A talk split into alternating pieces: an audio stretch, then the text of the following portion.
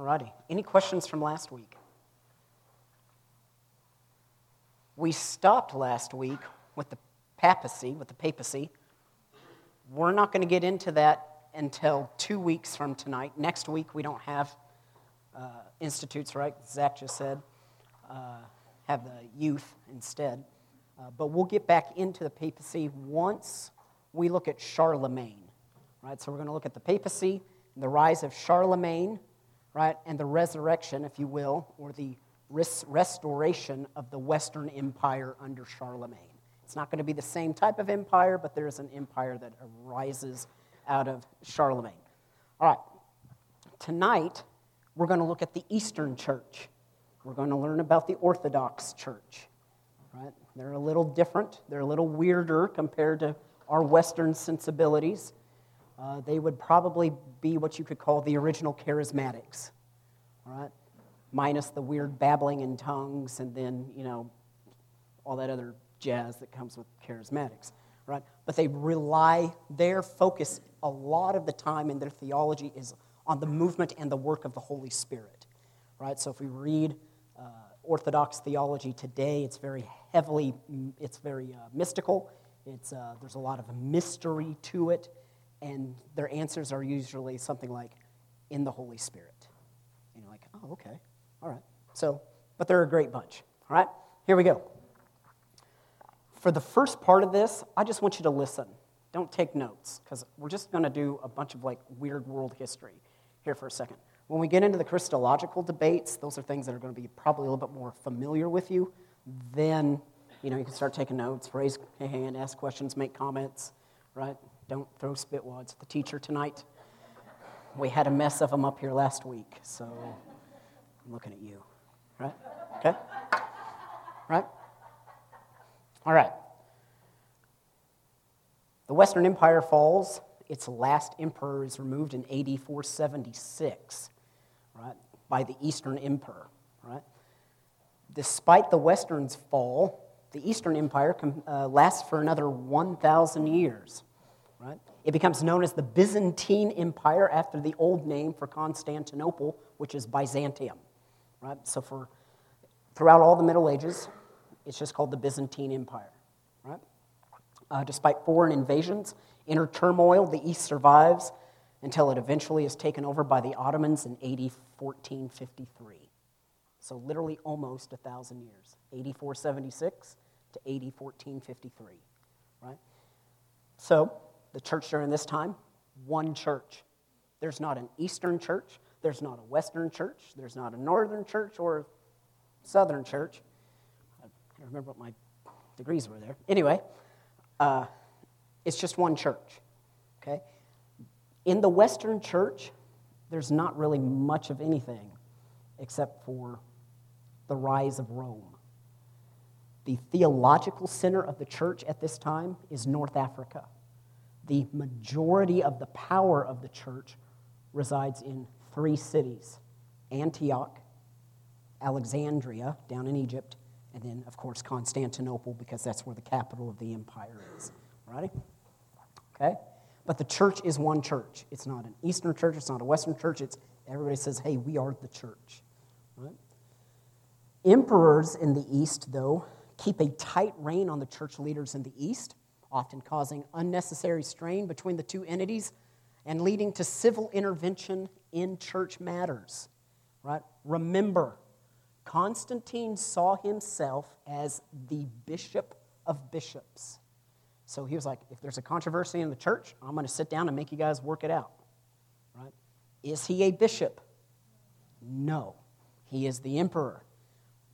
All other emperors until the fall of Constantinople all other emperors think the exact same thing. They claim for themselves the, bishop, the title Bishop of Bishops. Okay? Uh, what else we got? Oh, uh, Eastern monasticism. We talked about Western monasticism last week.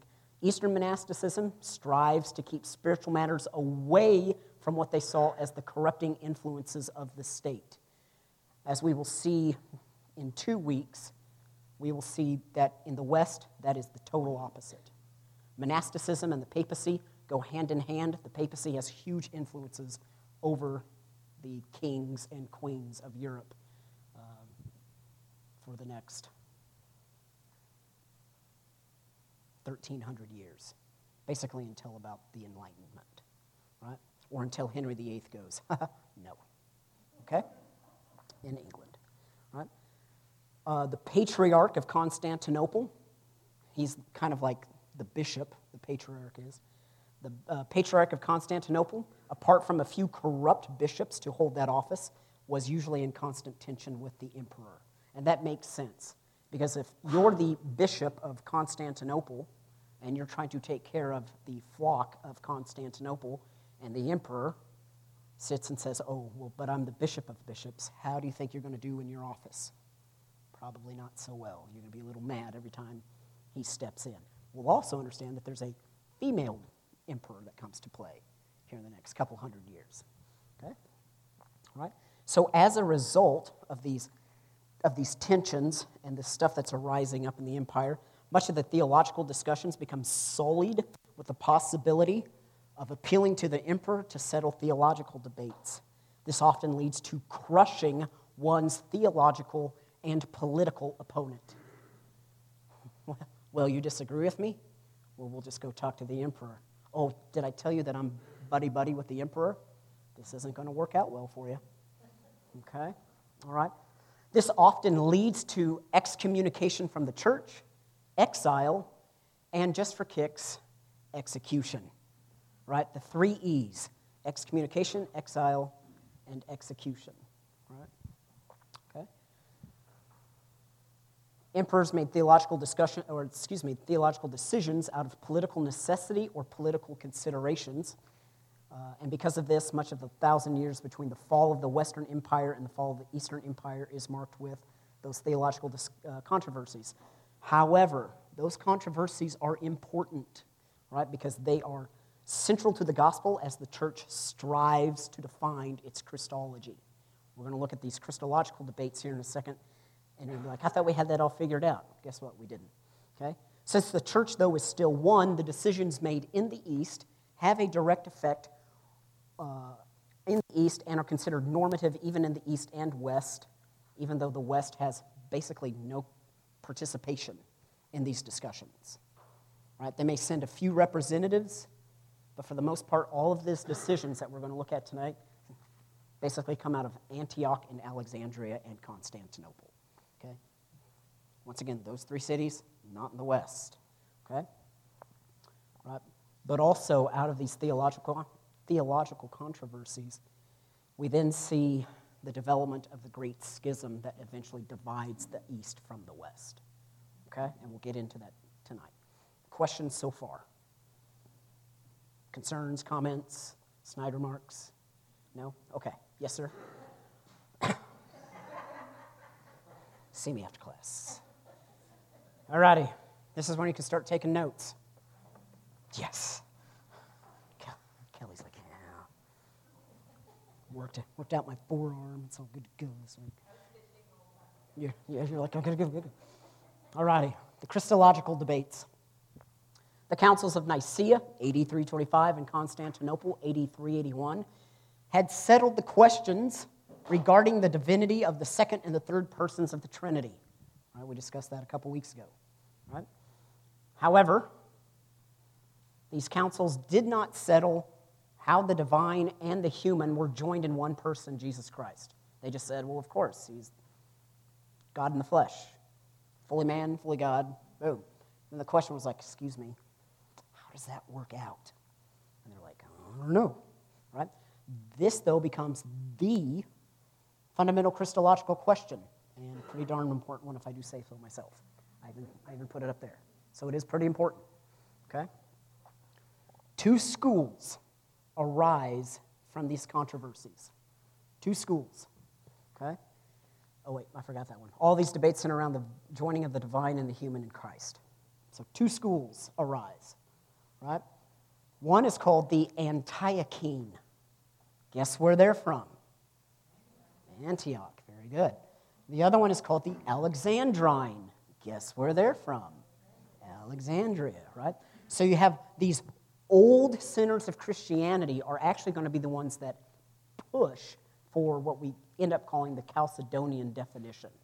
Right? They're going to debate back and forth.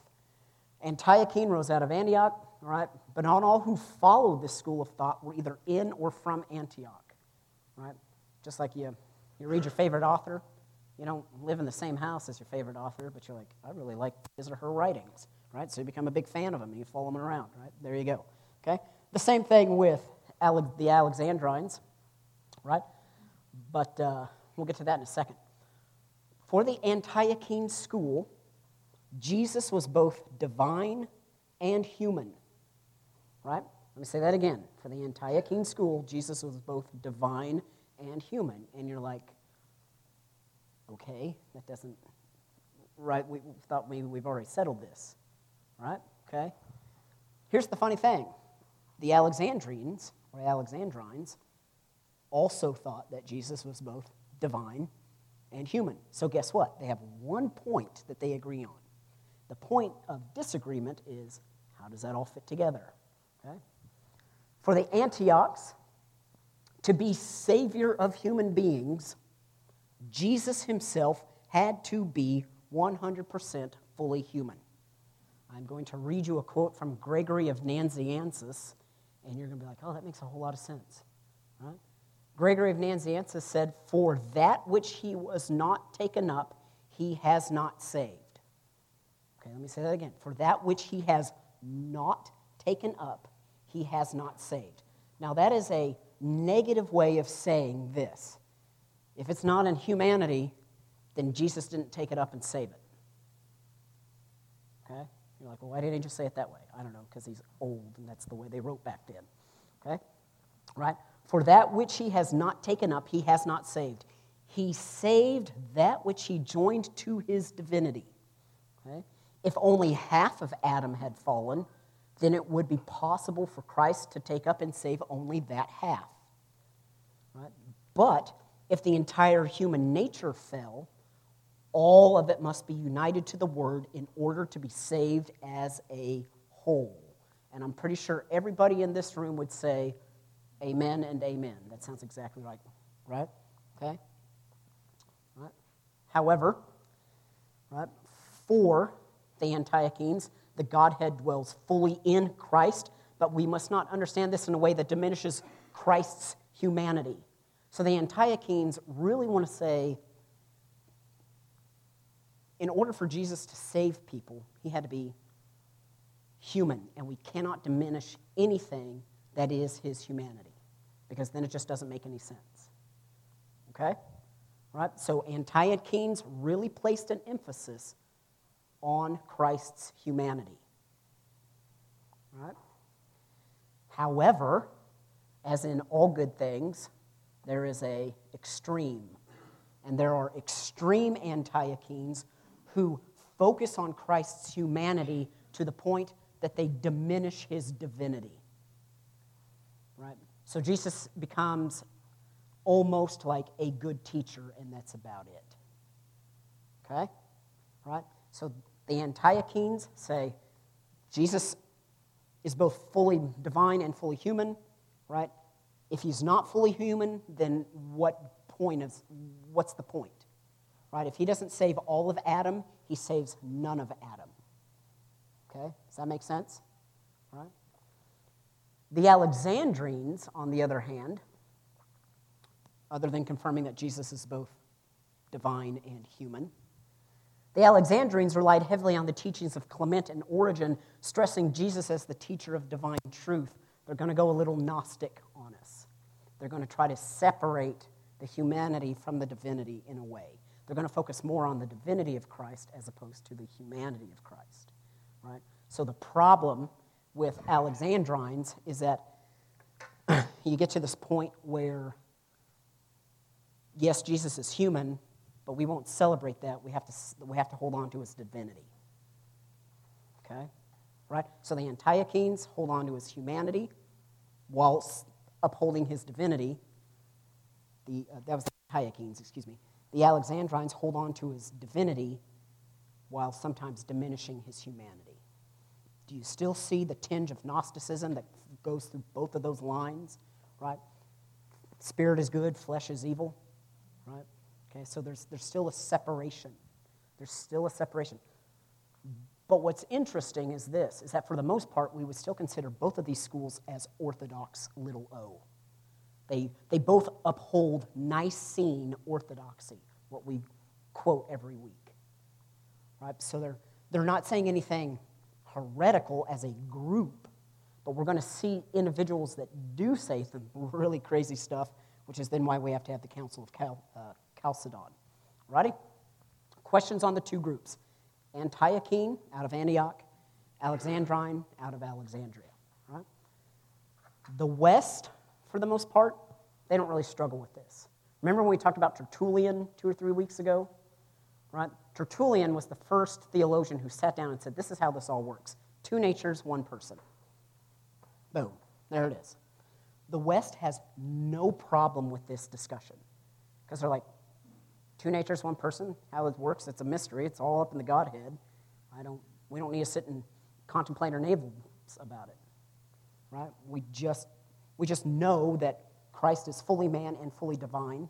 He is the second person of the Trinity. All of that that entails, right? So they're gonna they're gonna rely on Tertullian more than their own pagan philosophers? Right? But what we will see is that the West in these discussions actually acts as like a balancing role. They play a balancing role within these discussions. And as we look at the Chalcedonian definition, you're going to see a lot of Tertullian in it because that's basically who they use. They just take his writings, plagiarize them a little bit, right? And then say, ta da, here we go. And the West is like, that's what we've been saying all along. Why doesn't anybody listen to us? Okay? All right, questions so far? No? All righty. Here's the first guy to try to define all of this, and he messes up big time. Apollinaris of Laodicea, right? Laodicea is one of the seven churches in the book of Revelation. It's in Asia Minor, right? Modern day Turkey. There he is, right? Looking pretty sanctified with his hands out. That's the way you do it? Apollinaris, he's the first attempt to settle the question. He's a strong defender of Nicene orthodoxy, right, which is why he's not necessarily considered a heretic. Uh, he suggests that Jesus did have a physical body, but not a human intellect. Hmm. So he has a physical body, but not a human intellect. Instead, the human intellect is taken over by the second person of the Trinity that make sense to anybody? If you say yes, I would love for you to explain it to me. Right? Because theologians, what's that? All right. For Apollinaris, he says that Jesus is a 100% physical human, except he doesn't have a physical or he doesn't have a human intellect. There's no will or no mind, no, nothing, nothing that makes him think on his own. Right? So what happens is that the second person of the Trinity, the Word, capital W, the Word of God, comes in and takes that over. At birth, right after birth, on the cross, Apollinaris never really says. Right? He just says that the intellect, Jesus' intellect, though he's fully human, his intellect is fully divine. Anybody have a problem with that? We should all be going like this. All right. Because if you remove the human intellect, are you fully human? The answer is no. Okay? If you are fully human and I remove your intellect, are you fully human? No. Okay? You're an, an automaton at best. You're a robot. Right? Yeah. You're a zombie. Right? Until something then comes in and takes over you. Right? That's Apollinaris is He's treading, treading waters there that he really shouldn't be in, right? The Alexandrines, right, they could accept this proposal, which is interesting because Apollinaris is not an Alexandrine. But the Antiochenes could not accept this position. Jesus must be truly human in all aspects of his humanity. Any part of what it means to be human that has not been taken up by Christ, in this case the intellect, then the whole human is not saved. If you're not 100% human and 100% divine, what's the point of taking up humanity and being saved? If, if, I, don't, if I don't do 100% of Kyle, then you're not really saving Kyle. Okay? Right? Thus, that's that quote that we read from, read from Nazianzus, right? right? Let me read that first sentence again to you. For that which he has not taken up, he has not saved. He saved that which he joined to his divinity. It has to be all of it, all or nothing. Uh, his ideas, though he's not rejected as a heretic, his ideas are rejected at the, at the uh, Council of Constantinople in 83 81. He's the first, right? So if you don't get anything else out of Apollinaris, just remember this. He was, Jesus was human, except for in his intellect.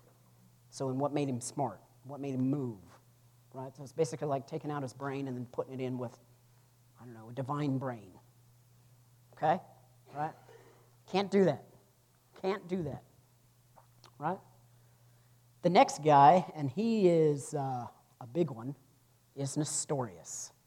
His is the second attempt to settle the question. He is from the Antiochene school. He was elected the Patriarch of Constantinople in AD 428. Right, now let me tell you why we're about to get in some really heavy stuff with Nestorius. Right? There are some political intrigue surrounding his office. Basically, the Council of Constantinople gives a lot of prestige to the Bishop of Constantinople, and the older bishoprics of Antioch and Alexandria do not like that. Right? Now, they've been around as a church a lot longer than Constantinople. Right? It wasn't, it wasn't until Constantine that we had Constantinople. Right? So, what happens is that there begins to be a little bit of a competition between Antioch and Alexandria about who can fill the seat in Constantinople. So, like, oh, well, if we can get somebody in Constantinople who was at one time associated with Antioch, that's fantastic for the Antiochene position. The Alexandrines are going, well, if we get somebody who was one time affiliated with Alexandria into the bishopric of Constantinople, that's good for our positions. Right? So they begin to make it a competition. There's a lot of political stuff involved. Uh, there's this one episode where a bishop elect is murdered by the opposing party, right? And then it's like, oh, well, I guess we'll just put our guy in there and off we go, right? That sounds like a great thing for the church to do, you know, murder a bishop elect, right? Just because they, they wanted their guy in there, right? So what happens is Nestorius, being an, an Antiochene, he's being heavily watched by those of the Alexandria school, right? And they're waiting. They're like a crouching lion, just waiting for him to mess up, right? And guess what? He does. He opens his whatever size foot he had, a uh, mouth he had, and inserted, inserted whatever size foot he had, right? Because he's about to say something that is totally weird, right? He says that Mary, the Virgin Mary, should not be called the Theotokos. Now, let me spell this word for you. T H E O T O K O S. T H E O T O K O S. Theotokos. Theo means God. Tokos means to bear or to carry. So the Theotokos is the God bearer. Mary is the God bearer. 99.999% of us in here have come from a Protestant background. Raise your hand if you think that Theotokos is a weird word. It's all right, just raise your hand. It is. It is. It's foreign to our senses. It means God bearer. God bearer. Right? Let me put a balm on that burn by saying this Theotokos has nothing to do with Mary. It never has, and it never will. What arises is what we call the Theotokos debate, and it's actually one of my favorite debates in church history. Because when you look at it, what they're trying to do is they're trying to say, A, how does Christ, how does, how does the second person of the Trinity become involved? How, how, how does all that mesh? All right? Tertullian would say, well, it's two natures, one person, just let it go. Right? But what they're trying to do is say, how does God become incarnate? Why did he choose to use Mary? How does all of this work? Right? Guess what? They don't solve it. Right? But they just go with it. Right? The Theotokos debate is fantastic. Uh, I think we as Protestants could learn a lot from it. Uh, I'm probably going to say something that makes several of you in this room want to burn me at the stake tonight. You'll have to catch me beforehand. All right? We as Protestants do not do enough, and I'm not going to say venerate, but to make sure that we understand Mary's role in the salvation history. Mary plays a very important role in salvation's history, right? And that makes us uncomfortable to talk about, right? But because she's a chosen instrument of God, He used her to bring His Son into the world, and without her, all of this discussion is for Neil. All right? So we need to do a better job of understanding that and try not to think, oh my gosh, that sounds like Rome or that sounds like Constantinople. I'm not comfortable with that. Because they were 100% perfectly comfortable talking about stuff like that. All right? Okay? That's my, my preaching for the evening. Right? There's always that one thing. Right? This is it. Instead, instead of the Theotokos word, Nestorius uses one called the Christotokos. Christo, C H R I S T O T O K O S. So Christ O Tokos. Right? What does Christ mean? Christ means anointed one. So Christotokos means the Christ bearer. Right? So we've gone from the God bearer to simply the Christ bearer. Right? Here's what that means. Basically, what it means is that you're separating the person or the second person of the Trinity from the Godhead. When you read his stuff, when you read Nestorius' arguments, he's separating out of the Trinity Jesus and saying, no, instead it's, it's this. You can't do that. You can't do that. If God is, if Christ is 100% fully divine, within that Godhead, everything has to come together. Right? I realize that this is trying to like, for our finite minds, trying to wrap our minds around the infinite, which is what we're trying to do tonight don't think this is going to make sense within the hour and a half that we're talking tonight. I'm still trying to work through a lot of this myself, right? Guess what? I'm not going to this side of eternity. That means we have all of eternity to figure it out. And guess what? From what I understand, eternity lasts a long time, right? Which means that we probably never will.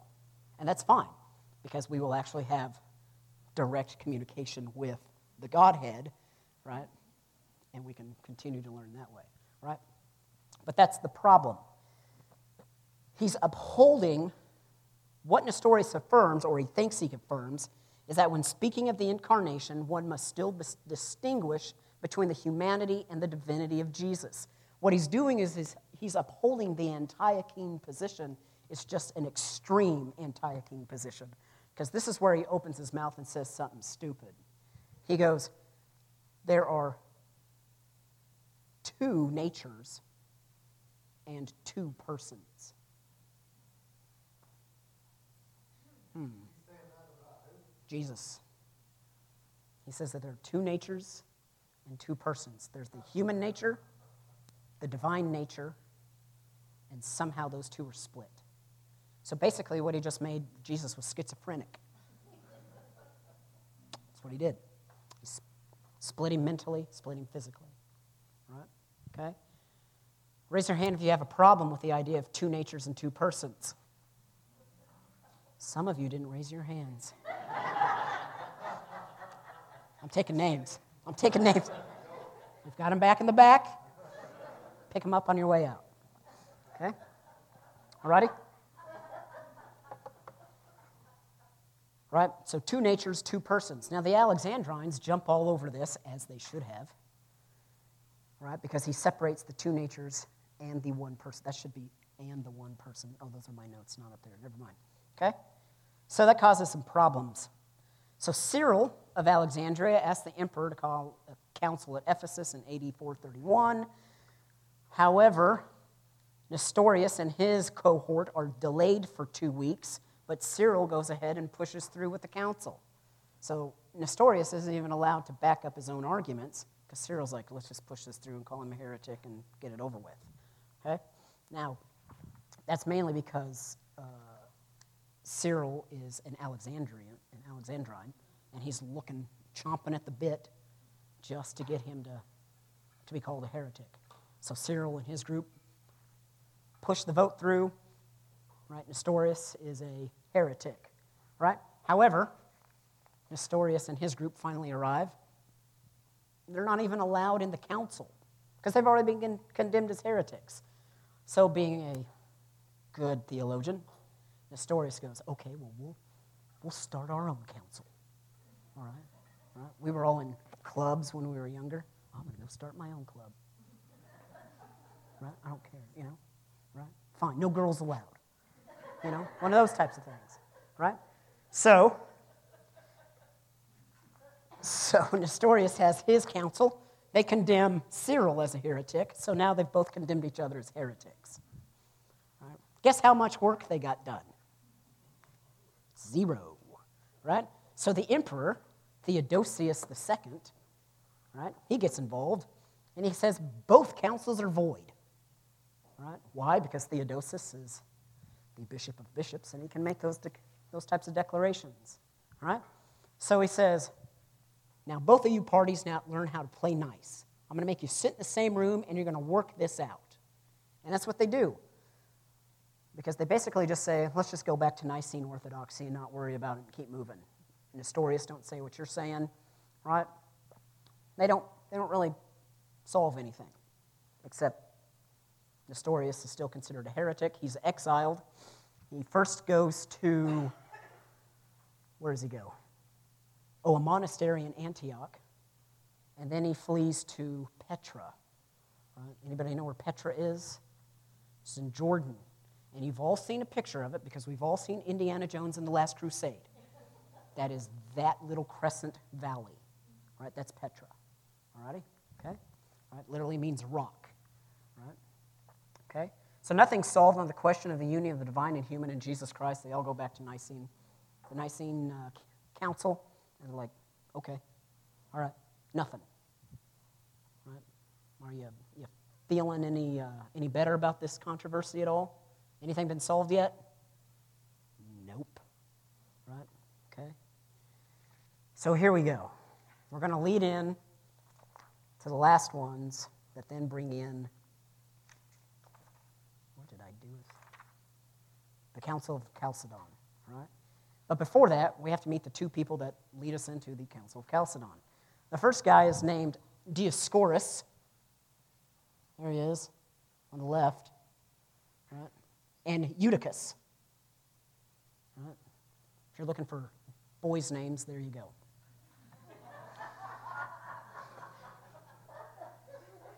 Okay? This is the third attempt to settle the question.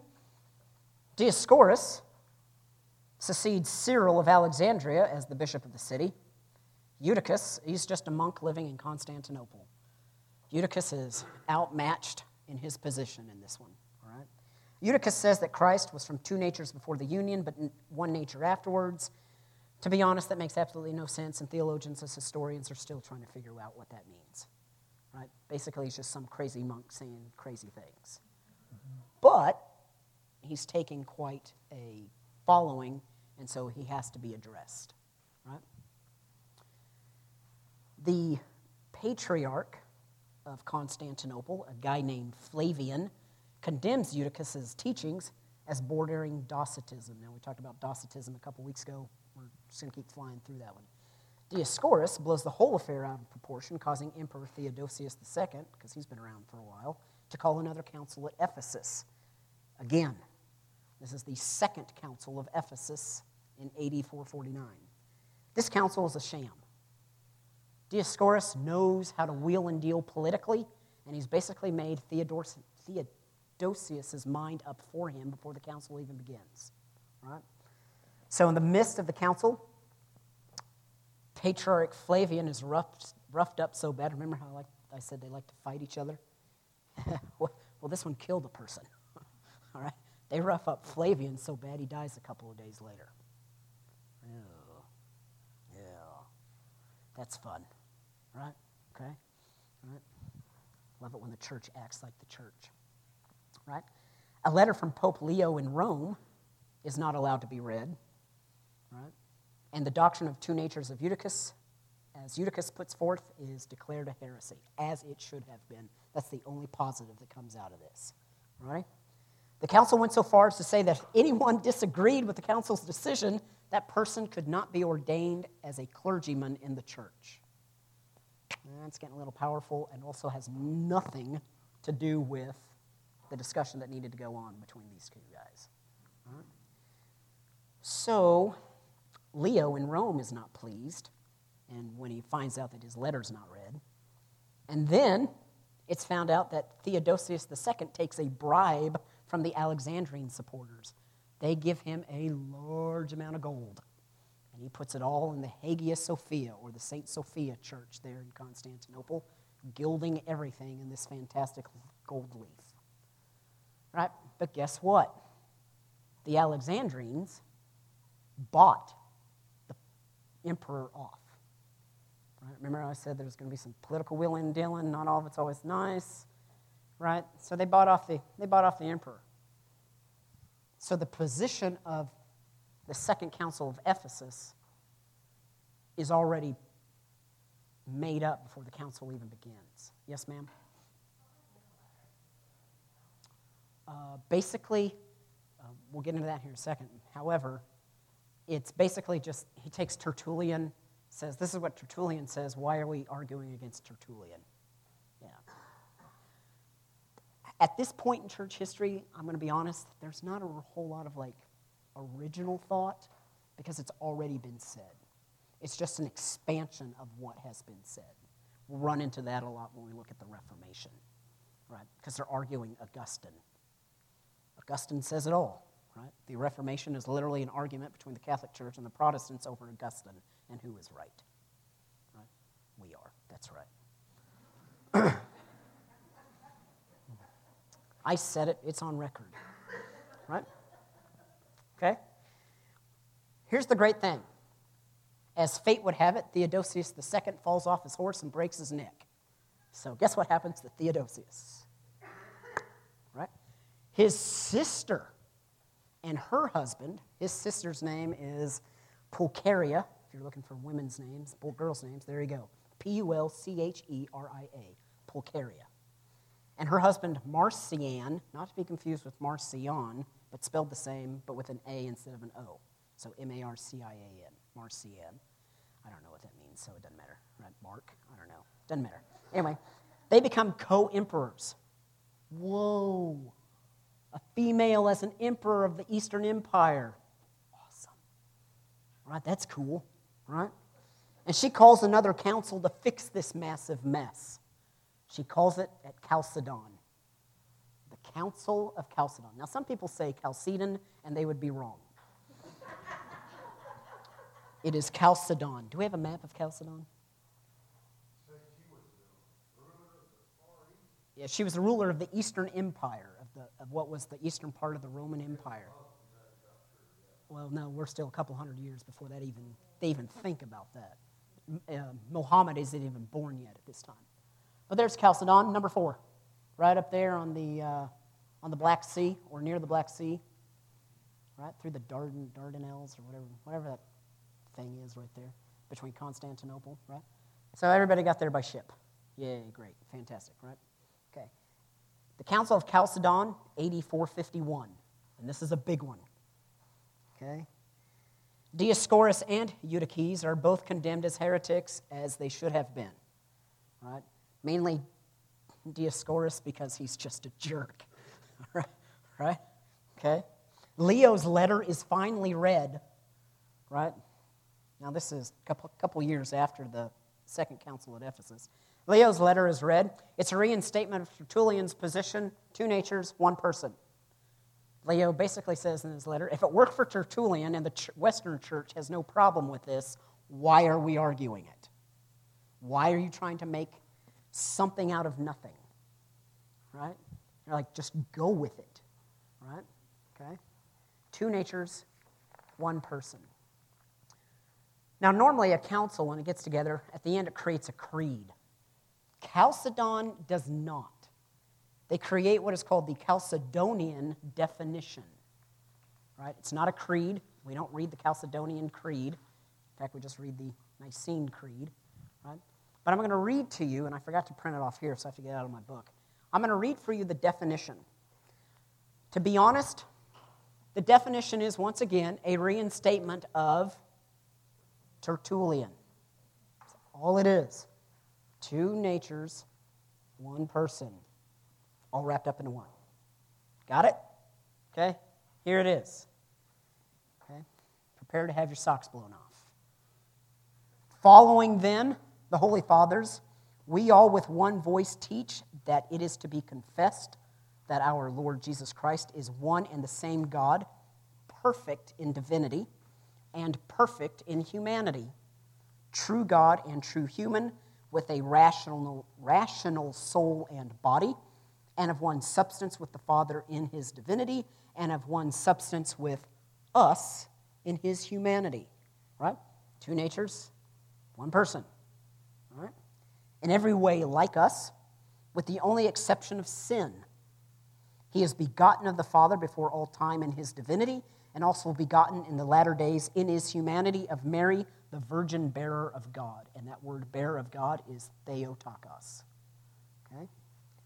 This is one and the same Christ, Son, Lord, only begotten, manifested in two natures without any confusion, change, division, or separation. The union does not destroy the difference of the two natures, but on the contrary, the properties of each are kept, and both are joined in on one person and here's the next big theological word you need to learn hypostasis.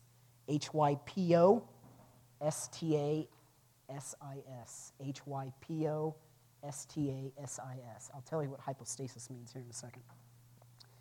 They are not divided into two persons, but belong to the one only begotten Son, the Word of God, the Lord Jesus Christ. All this, as the prophets of old said of him, and as he himself has taught us, and as the creed of the fathers, the apostolic, the Apostles' Creed, and then later the Nicene Creed, has passed on to us. Two paragraphs. They struggled with that for 18 weeks, but they got it. Two paragraphs. Fantastic, huh? Right? At least there's something positive out of this one. Number one, they're not punching old men until they die a couple of days later. Right? They're not, they're actually working through this stuff. Right? Now, hypostasis. Right? We're going to call it the hypostatic union. Hypostasis literally just means substance. It's a philosophical term, right? It's actually used in Scripture as well. Hypostasis is a Greek word, it just means substance. So basically, what they're saying is the substance, the 100% substance of humanity, the 100% substance of divinity, is found in one person only, and that is Jesus Christ. So they just spelled it out. That's all they say. Right? Okay? And, they, and who had the privilege of being part of that? Well, the Theotokos, the Virgin Mary. Okay? Right? That's Chalcedon. Right? Yes. Are there others that, um, trying to think like even Mormonism, those that would, by definition of what they believe about Jesus, teaching thus heretics? is By Chalcedon, by the definition? Yes. the definition. By definition, yes. Yeah. Yeah, because they don't, they don't hold, they don't hold to a, they hold a, basically a two persons, two nature, or two nature, two persons, right? Mormons go, f- go as far as saying as uh, Jesus and Lucifer are brothers. Yeah. Right? Wrap that your heads around that one. Yeah. Right? That's it. Yep. They would, they slide into a Nestorian type of, uh, of heresy. Yeah, yeah, yeah. Okay, so this definition becomes the standard of Christological orthodoxy in the Western and much of the Eastern churches. Notice I said much of the Eastern churches because there are going to be some dissident churches that we're going to look at here in a second. Right? Okay, question.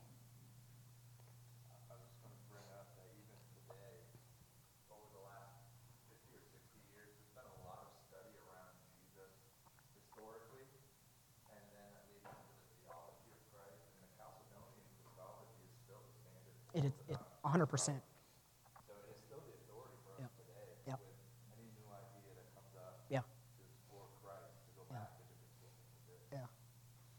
Out of all of this mess that we were just talking about, the only good thing to come out of it so far is Chalcedon. Because they took the time, instead of pointing fingers and wanting power play positions, they actually sat down and said, let's think through this. Right?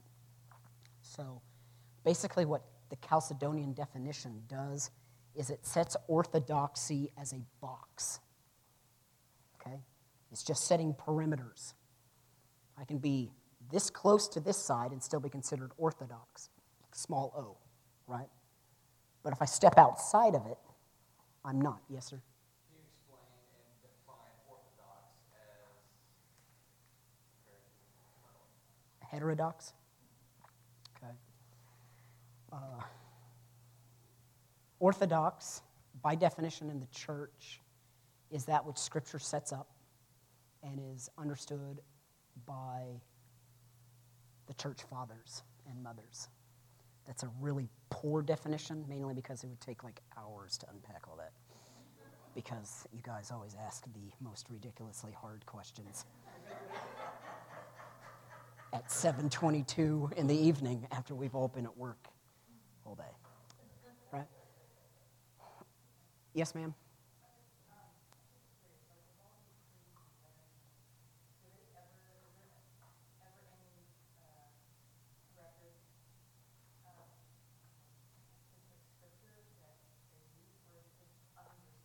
It's just understood. Yeah. Yeah. Yeah, when they, right, Right, that's a good question. What biblical background do they use for all this? Right? You have to remember that these councils are always only bishops. You're not allowed to be in the council if you're not a bishop. Now, bishops always had their own entourage that came with them, and they were scholars and men of the churches that they served who were way smarter than all of us in this room put together. Right? Knew their scripture. They knew their theology. They understood the Old Testament. They understood the New Testament. They understood that you cannot read the New Testament without the Old Testament, and the New Testament makes the Old Testament complete. So they knew their scriptures forward and backwards. They had entire books memorized, they had all of the Psalms memorized. So when they would sit down and talk, they would say, All right, let's look at Romans. All right, so they go through Romans and then pore through it. What does the Psalm say? Oh, look, remember, this is what Paul is quoting in the Psalms. Let's go back and look at the Psalms.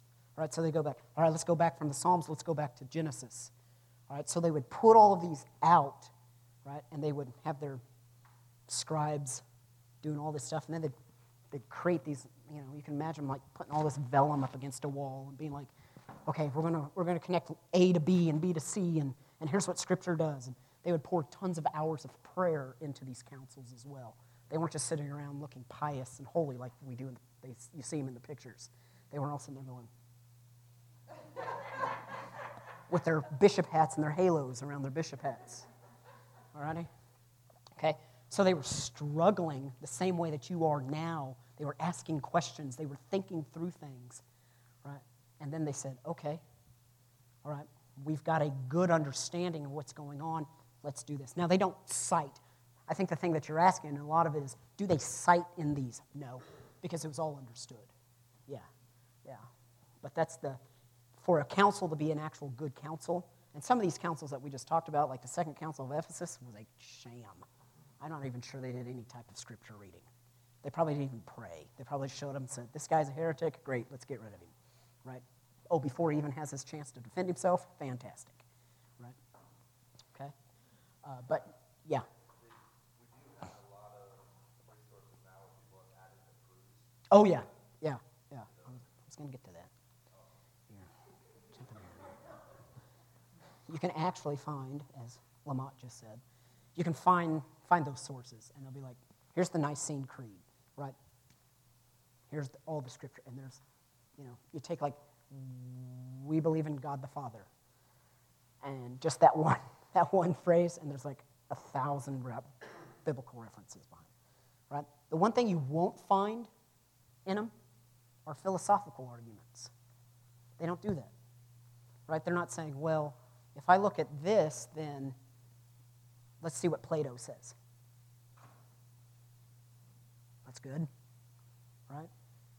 But they used their classical education, which was the learning of languages and philosophy and history, in their theological discussions to form their ability to think through this stuff, right? So they learned critical thinking skills in a classical education. That's my plug for classical education tonight, right? Parents, if you're going to teach your kids anything, please teach them learn how to think.